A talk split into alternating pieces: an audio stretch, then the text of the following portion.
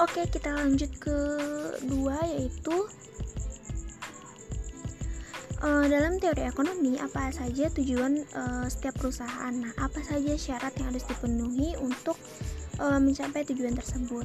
Nah, di dalam tujuan perusahaan itu adalah untuk mencapai efisiensi produksi yang mengingat uh, sumber daya sumber daya yang terbatas atau scarcity. Nah, uh, kalau misalkan kita tahu kan uh, tujuan perusahaan itu pasti dia tuh untuk mencapai ya, mencapai produksi, terus mencapai tercapainya agar efisiensinya itu nggak menghambat gitu.